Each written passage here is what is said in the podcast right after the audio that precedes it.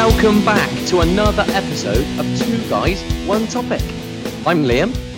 And I'm Ollie. And for those of you that don't know, or for any new listeners, each episode we take a topic that we know very little about and we give ourselves a week to read and research all about it. The idea is we share what we feel is the most important pieces of information with you. Yeah, we're not experts in anything that we talk about in this pod, though. Little disclaimer this is just a summary of our findings. Um, but hopefully, by sharing just a little bit of the knowledge we've learned, we can all learn a little bit more about a whole lot of things. I like it.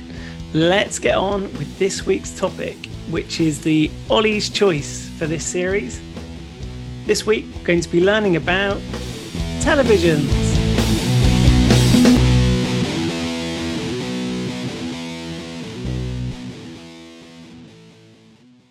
Okay, Ollie, televisions this week. Not television as in programs and things. We mean televisions as in the little black box or the big black box that everybody's got in their rooms, I imagine. Uh, so you've picked televisions. Why? yeah, my choice. Ollie's choice for the series. It's one of those things where if you stare at it for quite a lot during a week, you know, people know what it is, but where did it come from? How does it work? Um, how have they changed over the years, all of that type of stuff. I just thought it'd be quite interesting for us to jump into and learn a little bit more about. Yeah, I completely agree. Good choice. One of those things. Yeah, like you said, it's, it's the point of the pod. It's one of those things. Like we did pizza last week for me, and we done TV. Like just two things that see them every single day. Well, maybe not pizza, but but like I don't think I know anything about it. So why wouldn't I just learn about it for a bit? Yeah, um, definitely. Uh, turns out, I mean, it is pretty complicated, isn't it? Though, I mean, we'll try it in a bit, but how it works is a bit mind-boggling. It is, yeah, it is mind-boggling how it actually works. But I think as a topic and learning about them, like super interesting. Learned so much this week that I had no idea about before we actually started having this as a topic.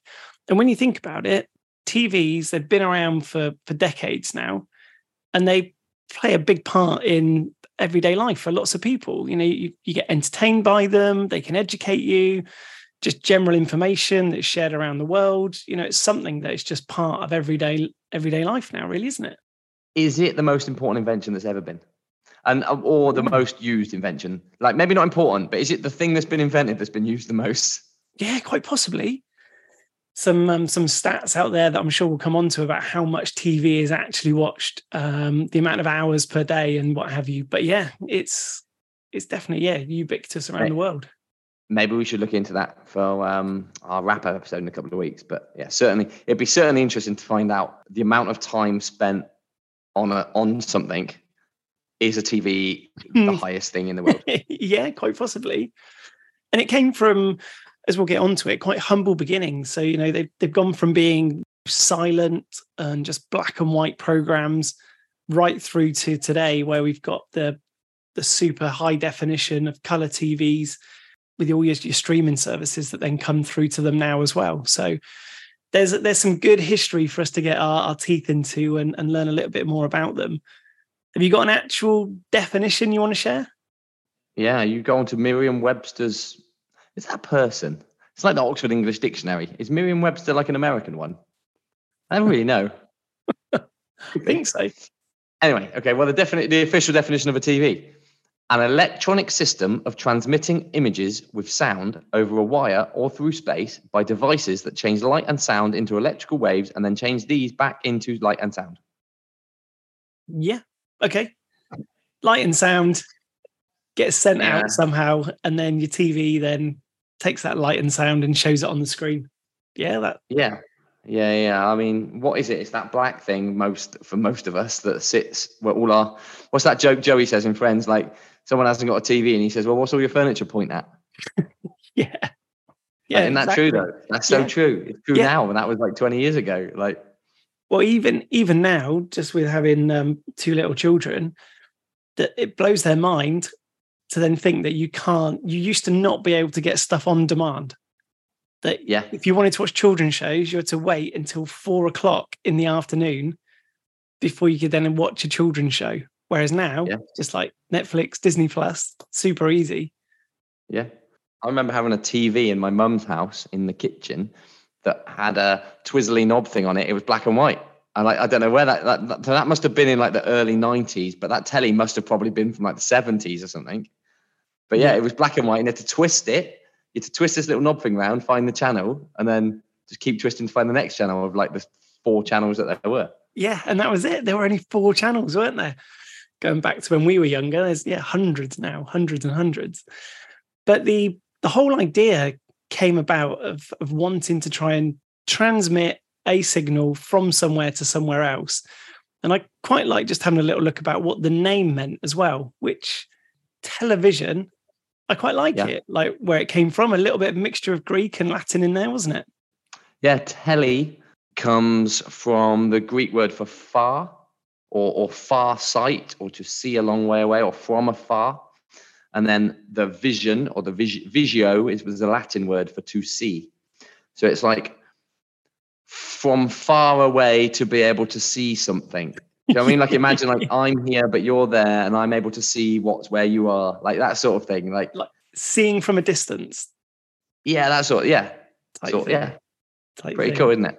and people had So, uh, speculated about doing it for a little while, hadn't they? I mean, there there've been, I don't know, it's, it's one of those things. The television. When I got into it this week, trying to think, right, who invented it? Then that seems like a, a nice, a nice, simple question to answer. But it turns out, like with a lot of inventions that are out there, the television development has depended on lots of previous inventions along the way, and lots of people have contributed to the de- development of the television as we know it today. So it wasn't just like all of a sudden the television appeared, was there? No, a bit like when we were talking about pizza last week. It does depend on what you define as a television as well. I think some people will have different, like, well, at what point does it become a TV? Because obviously it's probably based on a lot of other stuff.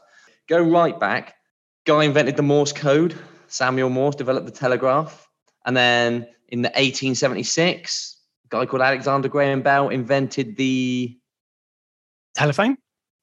telephone yeah and then so alexander graham bell and thomas edison were both speculating then well, they were they were sort of like can we we can send sound we, we've got radio we can send sound and we can have phone calls and things would can we send a picture like is Mm. it possible to get a picture to travel and and if so how would it then be re what would the word be like reconstituted how would it be built again reassembled? Yeah. reassembled. Yeah, how do you get a picture to turn into a radio wave to then send that across? Um, but yeah, that's in like 1880s, something like that. Yeah. Yeah. And then we've got a guy who's then moving it into more around a visual, a visual element. There's a guy in 1884 called Paul Nipkow in Germany. And he was the person who developed something called Yeah. a mechanical television. So again, this is the very, very early stages. It only had 18 lines worth of um, resolution on it. And it was just this early concept of being able to relay images and getting it to, to display on, on a screen. But we're, we're talking about it's it's black and white and it's pretty much just static that's coming up on there. There's there's no actual picture. Yeah, yeah, yeah. Have you, have you watched any videos about how that was working with this spinning disc thing and like holes in a disc? It is, I got no idea. I can't explain how it worked. Like, I mean, I know it was him and that he was starting it off, but it's quite the exact science behind it is a bit hard to fathom, if I'm honest. Yeah, yeah. The mechanical TV is a yeah one to get your Um, head around. so, so he he sort of had this idea to, to yeah, like you're saying, like very early in the late late 1800s. But then in 1922, a guy called Charles Jenkins sent the first a, a picture over radio waves for the first time. It wasn't a TV, it wasn't moving, but a picture went from one place to another place, and uh, he's credited with doing that. But again, is that a TV at that point or not? yeah, not not quite maybe. Again, they've got another layer on top of this. It'll be a name that some people might have heard about. A Scottish inventor called John Logie Baird in 1926. And he was the first person to then demonstrate live a TV happening and sending a signal that was then actually showing proper images on this TV at the time. So being able to send these signals and actually see what you know might constitute what a TV might be today. But again, it's this mechanical TV. called it a televisor. tele, televisor, didn't he? And um, I read a, a quote. I, I, think this was from. I think it was from a newspaper. Like he went to like a newspaper printing, and he was trying to show it off to people. And then I think the chief said something like, "So this was the quote: For God's sake, go down to reception and get rid of that lunatic who's down there. He says he's got a machine for seeing by wireless. Watch him. He may have a razor on him as well." Like, they just like nobody believed him. Like, look, I can, I can, I can get this picture from here to there like wirelessly, and I just wasn't necessarily believed. But then you jump one more year, 1927. This is where this guy is widely considered probably the inventor of a TV as we consider it, because these ones before, like we were saying, they were mechanical. They they weren't really like what they look like nowadays. They didn't really work the same way. Uh, but a guy called Philo Farnsworth was an American inventor who, in about 1927, patented and developed a fully electronic television system. The interesting thing I was reading about Farnsworth was that he grew up on a farm and he didn't have any electricity on his farm, farm. But when he was 14 years old, he'd been watching his dad ploughing the fields in a tractor. And he started to think about how could you get a picture to go on a screen, line by line, almost like what my dad's doing like um, plowing these fields to get a picture yeah. to come up on a screen. I don't know how or why a 14 year old who lives on a farm with no electricity would even comprehend thinking of that as an idea, but he did apparently. And when he was 21 years old, 27 years later, he actually managed to to um, present a TV and demonstrate it to people. That uh, it's crazy, isn't it? It's just crazy. Like there are people around the world doing things like that. There are people doing it now, aren't there? Like coming up with just stuff you don't even know. It's not even a thing. Like how do you come up with something brand new?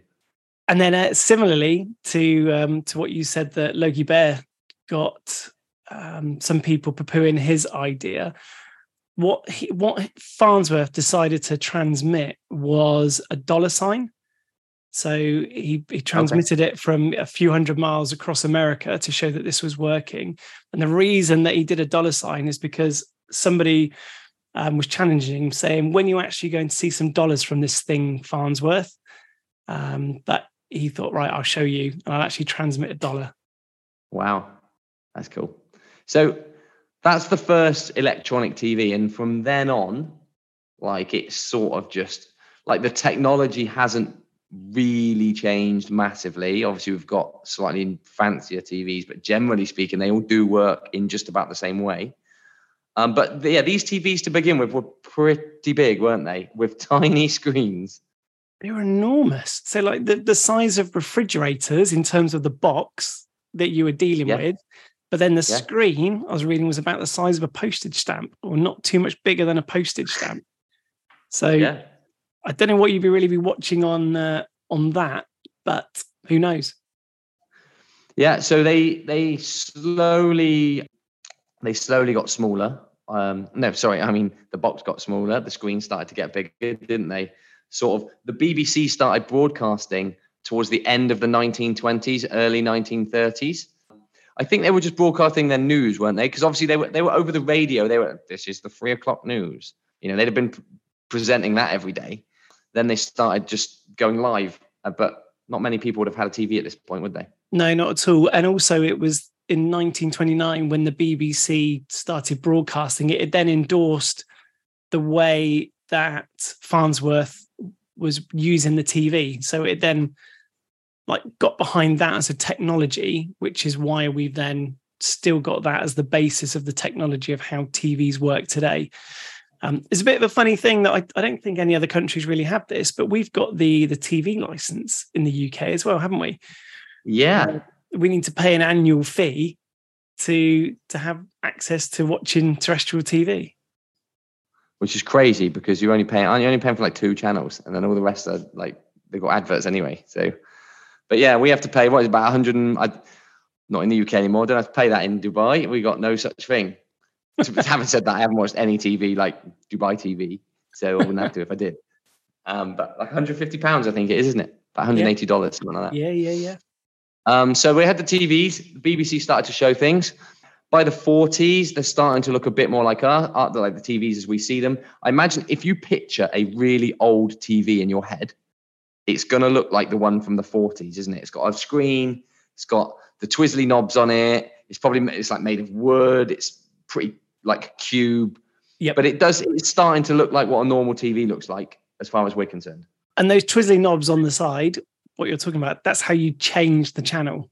So you used to have to get up from your sofa, take you know, yeah. a few steps towards it, and then actually turn the turn the channel manually. Um, so yeah, there, there were different ways of that happening, like with it being like a mechanical clunk and a turn, where it then yeah. like flick what the um, what the TV was receiving to then flick yeah. it over to a different transmission. Until the 1950s, when something called the lazy bones came about, which was the first remote control, wasn't it? What brilliant That's name for the remote control, the lazy bones. the lazy bones. Yeah, so that came about in the 50s. 60s, they went color. And obviously, and then we start uh, at this point, it's sort of, you know, they're getting a bit smaller, or, well, you know, the box is getting perhaps a bit smaller, but the screen size might be increasing. You go up to about 1990, and the world crossed over a billion TVs at that point. Wow. You know that? Went over a billion TVs towards the end of the 90s. Yeah, and we're sort of up to where we were. And then what's happened over the years as well, as technology's improved and the components within them have got smaller, TVs in general, the box on them has got smaller as well over uh, over the years. But it means that they've become more then accessible as well. So to make them has been cheaper. And so for the very first TV that was sold was sold for about a hundred pounds, you know, $130 or so, which was half the average annual salary in the 1930s. Okay. That is a boatload of money, isn't it? For you to then be um, yeah. yeah, half half the average annual salary. And there was it was called a Marconi 702, and one of them went up for for auction in 2011, and it ended up selling for, for tens of thousands. But it was saying that the original owner that bought it, they actually only watched a few hours of TV before the nearby transmitter in London burned down. And it wasn't for another decade in 1946 until they were able to watch a bit more TV again. So they just had this super expensive gadget just sat there, not being able to watch it. But yeah, so it was it was only accessible by the super rich. And then you saying about how many TVs were then in the world, I was reading that because the price came down, there were about 100,000 TVs a week were being sold in 1949 in America. Um, so, yeah, going up to just having possession of TVs went in the 1950s from 10% of people in America to 90% of people within 10 years. Yeah, well, that's sort of the history of the TV, isn't it? Which leads us to the thing that we don't want to talk about, but we have to talk about. Okay, now we can do this, Ollie, because we've done some quite complicated episodes before. How in the name of Johnston does a TV work? it is so complicated. I can't believe somebody got their head around this and actually made it work. It is so complicated, isn't it? What you got there? Yeah, I I've I've watched I, I, think this is uh, an episode where I've watched enough videos and read enough stuff in a week. I still don't know. I, I just cannot get my head around. Well, I understand the, the, the idea is okay at its most simplest. a picture is broken down into like digital information.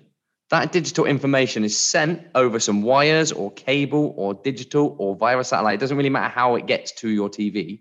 The digital signal comes back to your TV and your TV reassembles the picture from yeah. one place in another place. And then essentially that picture becomes like a video because a video is just loads of pictures and it codes it all. It works out what what color is in in which part of the screen, and then it turns it into like a zero and a one or something, and it gets sent down and reassembled in the TV.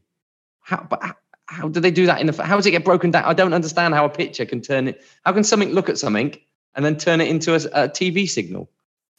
yeah, yeah, that's that's the technology bit behind it, isn't it? But we're saying televisions they they they do rely three things there that you've been speaking about. So the camera in the first place that turns the picture into you know a sound and, and visual signal, the transmitter that sends that signal through the air or it used to be through the air like analog TVs, but now you've got digital ones or cable or satellite, as you were saying.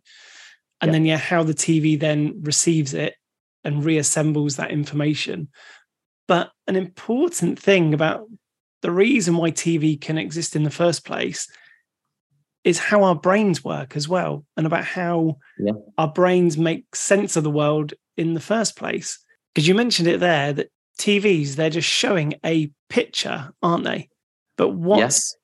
but what's happening is you've got lots of pictures being shown very, very quickly to you.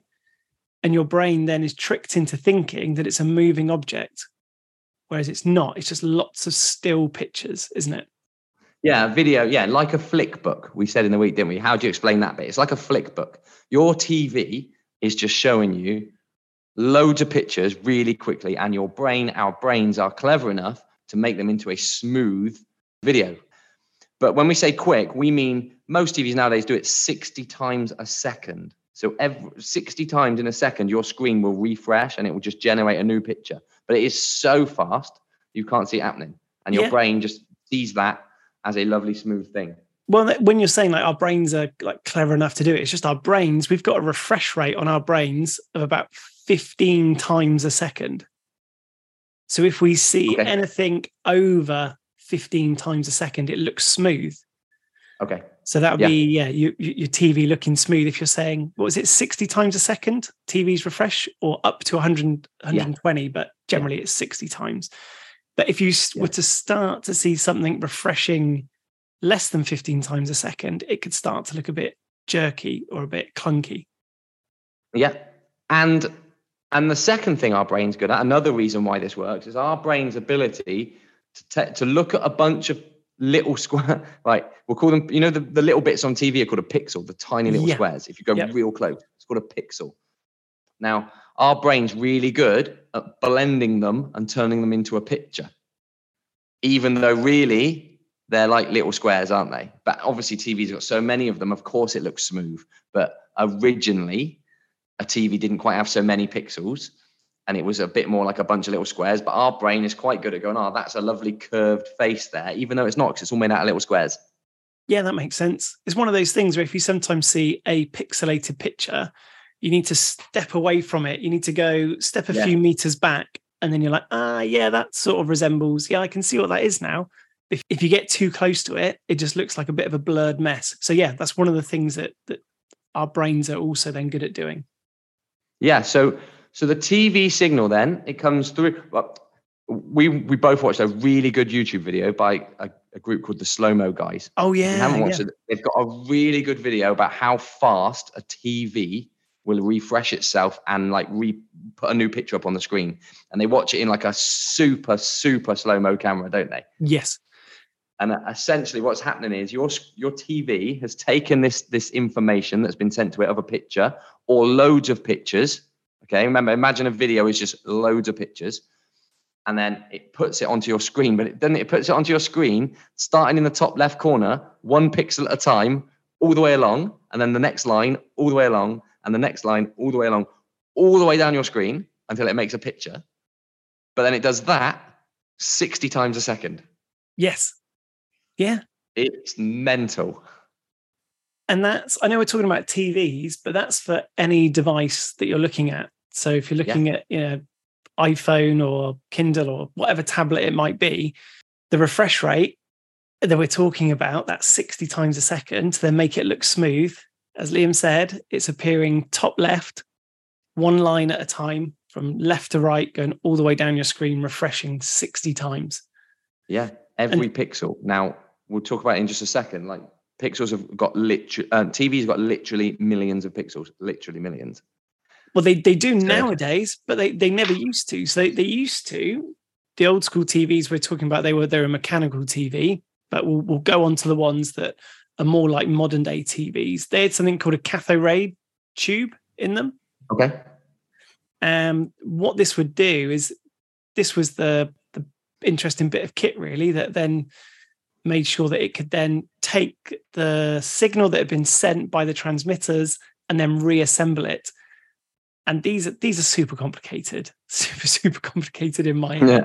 But what they do is they then they break down the signal they receive the signal that comes in, and it then can identify what is the audio signal and what's the video components that's been sent. The audio part, it feeds into the audio circuit of a TV, and then that comes out. But then at the same time, the video part of the signal is sent, sent to a separate part of the, the TV, a separate circuit.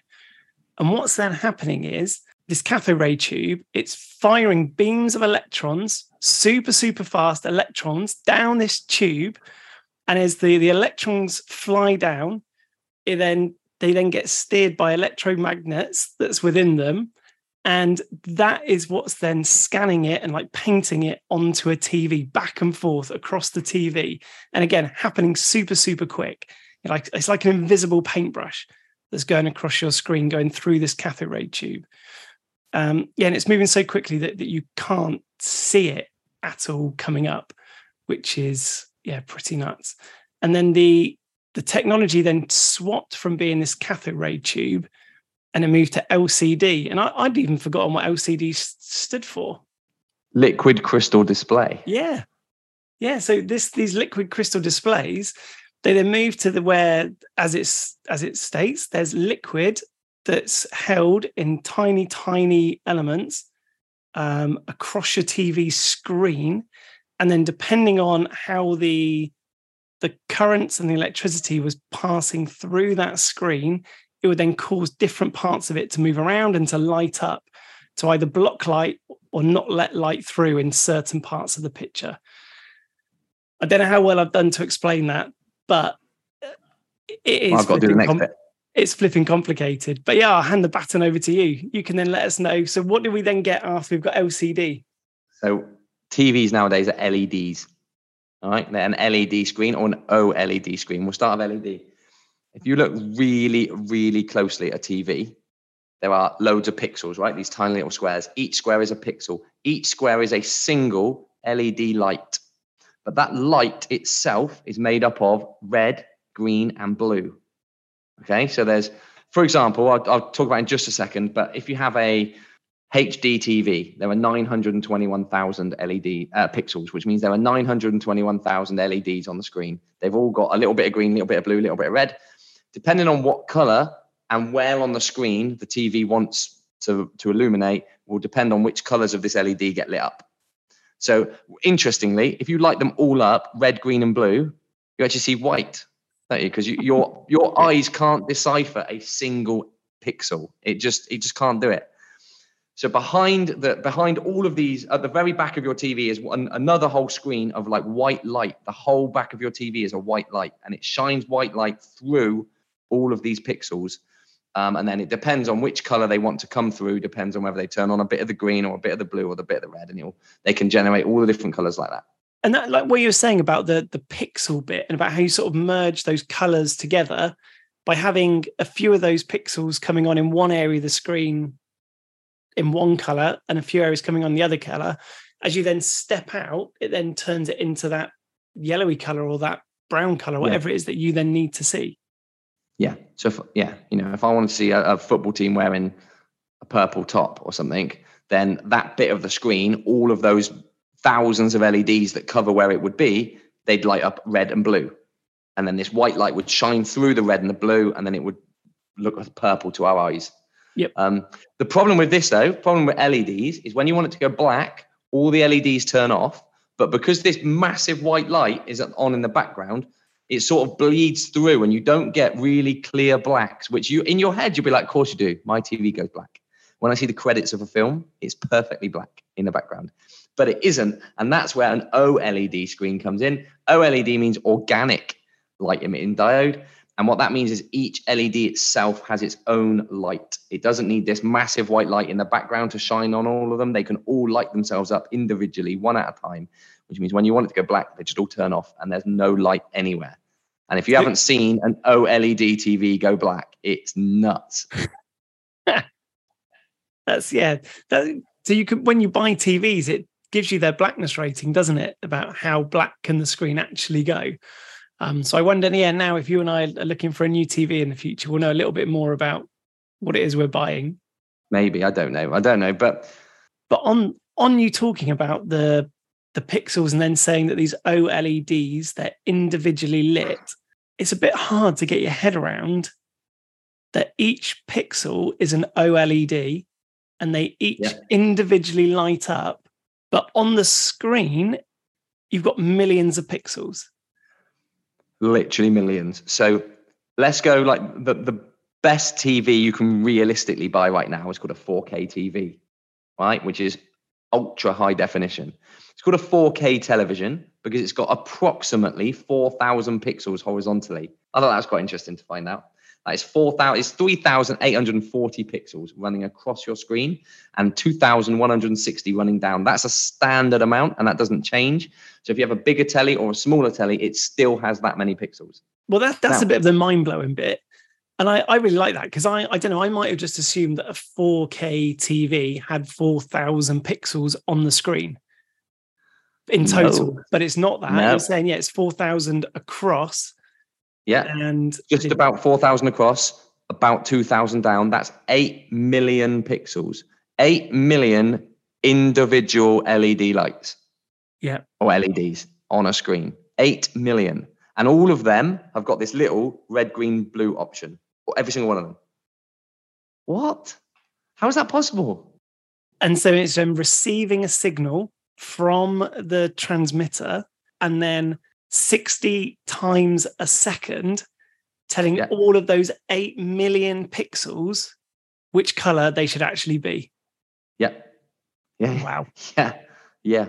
And just there is an 8K TV. That's like the latest thing. 8K means to have 8,000 pixels horizontally, 4,000 down, which means 33 million pixels is an 8K TV.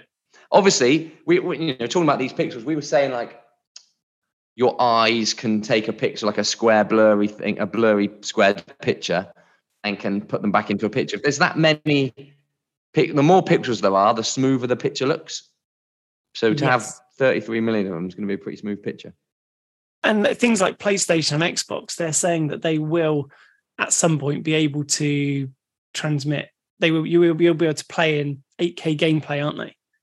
Yeah, but there's not a lot out there that is 8K. It's just it's just the next thing. And I was reading, should I buy one? It was like, not really. There's not really any point at this point.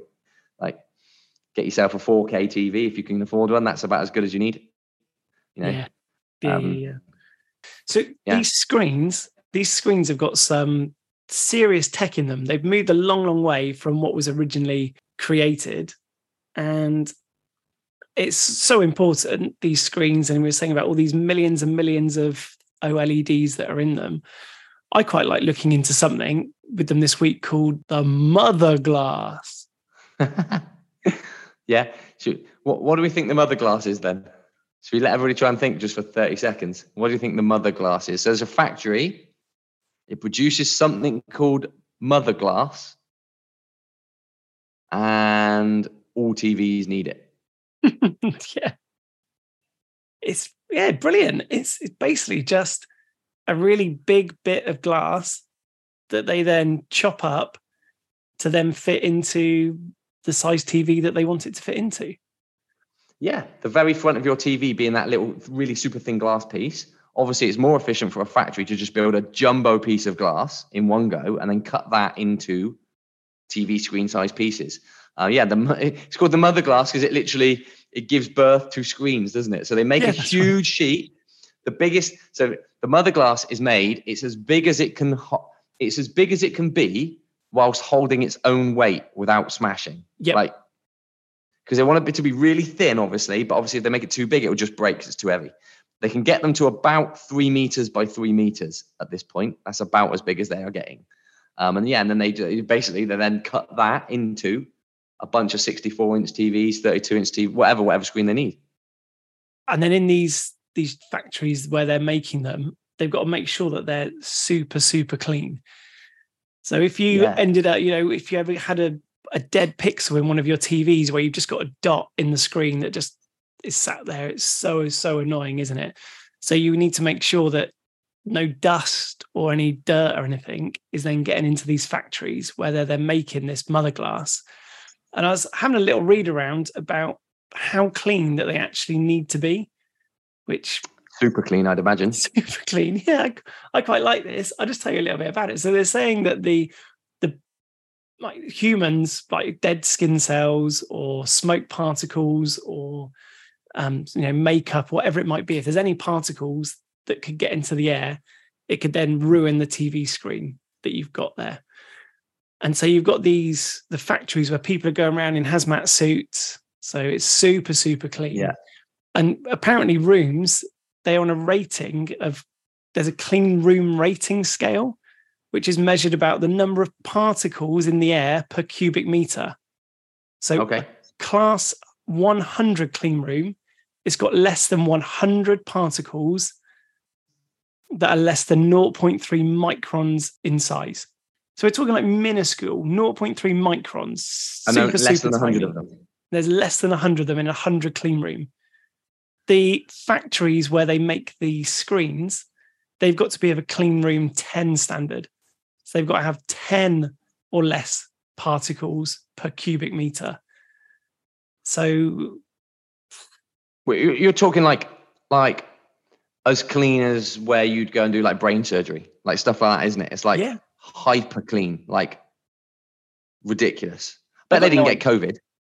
no, I got no idea how they're actually measuring it. And then it, the person who wrote this article, they they compared it to Harvard. So I guess they must have something to do with Harvard University. Um, but they were saying so in comparison, the air in the the Harvard Square at the, at the campus has approximately eight million particles per cubic meter. Yeah, and they've got 10 or 100. Yeah, so they've got 10 in the in the super clean room compared to just normal air that's got 8 million. Wow. Just a bit mind-blowing that I thought. Hey, that's what we're all about. It's not all about, well, I mean, we tried to explain how TVs worked, but you know, we can talk about a bit more than that. the future of TV's coming along pretty fast as well, isn't it? And in terms of how TV companies are going to make their money is switching. yeah. Well, actual streaming, isn't it? Not less so. Um, do you read about the, the companies make more money off of advertising on their TV than they do from selling their TV? Yeah, that's the, the smart TVs. So smart yeah, I've TV makers are going to make more money selling our viewing habits and the data that we provide them rather than them actually selling the TV to you in the first place. Yeah, so I've got a TV next to me, right? Right now, I've got the remote in my hand. I'm showing, showing, the remote to the microphone. I've got the remote in my hand. Uh, smart TVs, you'll you know have a look down the bottom in the bottom. I've got a button for Netflix and a Yep. button for YouTube and a button for Prime Video, a button for something called OSN, screen sharing, VIP. Like these are obviously like UAE ones, but the point being, obviously those companies pay Toshiba to put them on their remote controls and put them in their smart TVs. So they make more money from doing this than they do selling the TV in the first place. And then if you then signed up to Netflix from clicking on your TV button there, they would then get Yeah. a referral fee from it as well. So it was quite interesting. There, there was a company Yeah. um, called Vizio in America that was then going to file to go public, to go through an, um, to turn from a private company to a public company. And they released some of their financials and their earnings reports. And it turned out that, yeah, selling TVs, it seems like TVs can get sold at the cost it is to make them because they'll be so confident that they can generate a whole load more money in terms of selling on your data and quite often now on streaming services like All 4 or the ITV one in the UK you'll then get adverts that then come up and they'll be based on your your preferences and what you like and what they think they can then sell to you Yeah. which is what Amazon are going to be doing as well aren't they Yeah, I read a pro um something there's an Amazon pro, I haven't watched it, called Making the Cut. And what they had is they'd have designers, it was a fashion competition. But what they would do is uh, as the program finished, they would then advertise live that you could buy the creations right now. There's gonna be something, it's called TV is gonna be something called shoppable. So we might be watching TV and you know everything's connected anyway on our phone while we're watching Netflix, they walk into a bar and buy a beer. Suddenly, I get an advert for, "Do you want to go and get a crate of these beers or Yeah. whatever?" Or you know, do you know what I mean? You're watching something and they order a pizza, and then suddenly I get an advert for Domino's come up on my phone. Pizza right now? it can be there by the end of the adverts, or you know that sort of thing. So it's just it's just making it so we buy stuff, I guess, which is not going to be fun. Which is where the TV manufacturers will then be making you know a little bit of a cut out of doing that. So yeah, really interesting. Yeah, I read about the thinnest TV as well. Obviously, they're going to change like the TVs themselves. Samsung currently have got a TV that is only 11 millimeters thick. That's like a centimeter. That's probably less than your thumb width. Wow. That's mental. But one thing with obviously as they make tellies thinner and thinner and thinner, they then need there's no space for speakers or HDMI ports or anything like that. So what they've all got is they end up with like it's almost like a sound bar. So you mount this on the wall and it looks incredible, but then you've got to run a wire to it or it's got to somehow be connected to this other unit that has to sit somewhere else that has all your ports on it and Yeah. and you know stuff like that. So Yeah. I mean it's all right getting really thin, but it's not I don't know. Is it is it how is it- practical? Yeah, yeah. How yeah, practical practical. That's the right word. There's um there were a couple of uh, funny little bits of trivia that I saw this week saying that there's been something called the CSI effect in uh, in, Okay. in the in the judicial world, I guess, in where it is that jurors they've got an unrealistic expectation about how good um, forensic science is because they watch Yeah. stuff and I I watch crime dramas on TV and they think that it should be a lot better than than what it actually Yeah. is. That's quite funny. They Yeah. get frustrated with that. And then another one about the the guy who we were saying who was credited with inventing the TV we know today, Philo Farnsworth. He wouldn't actually let his children watch TV. So he said to them Yeah.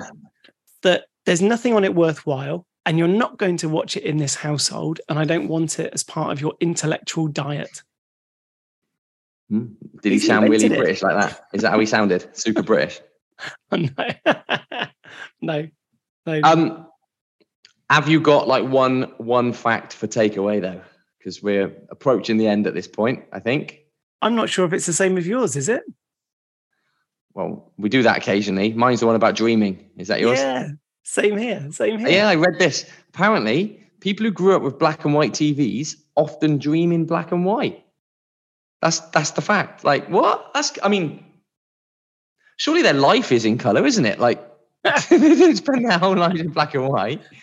But obviously, they're, they're going to know that's true because they must have asked people. But apparently, yeah, if you grew up with black and white TV, you often dream in black and white.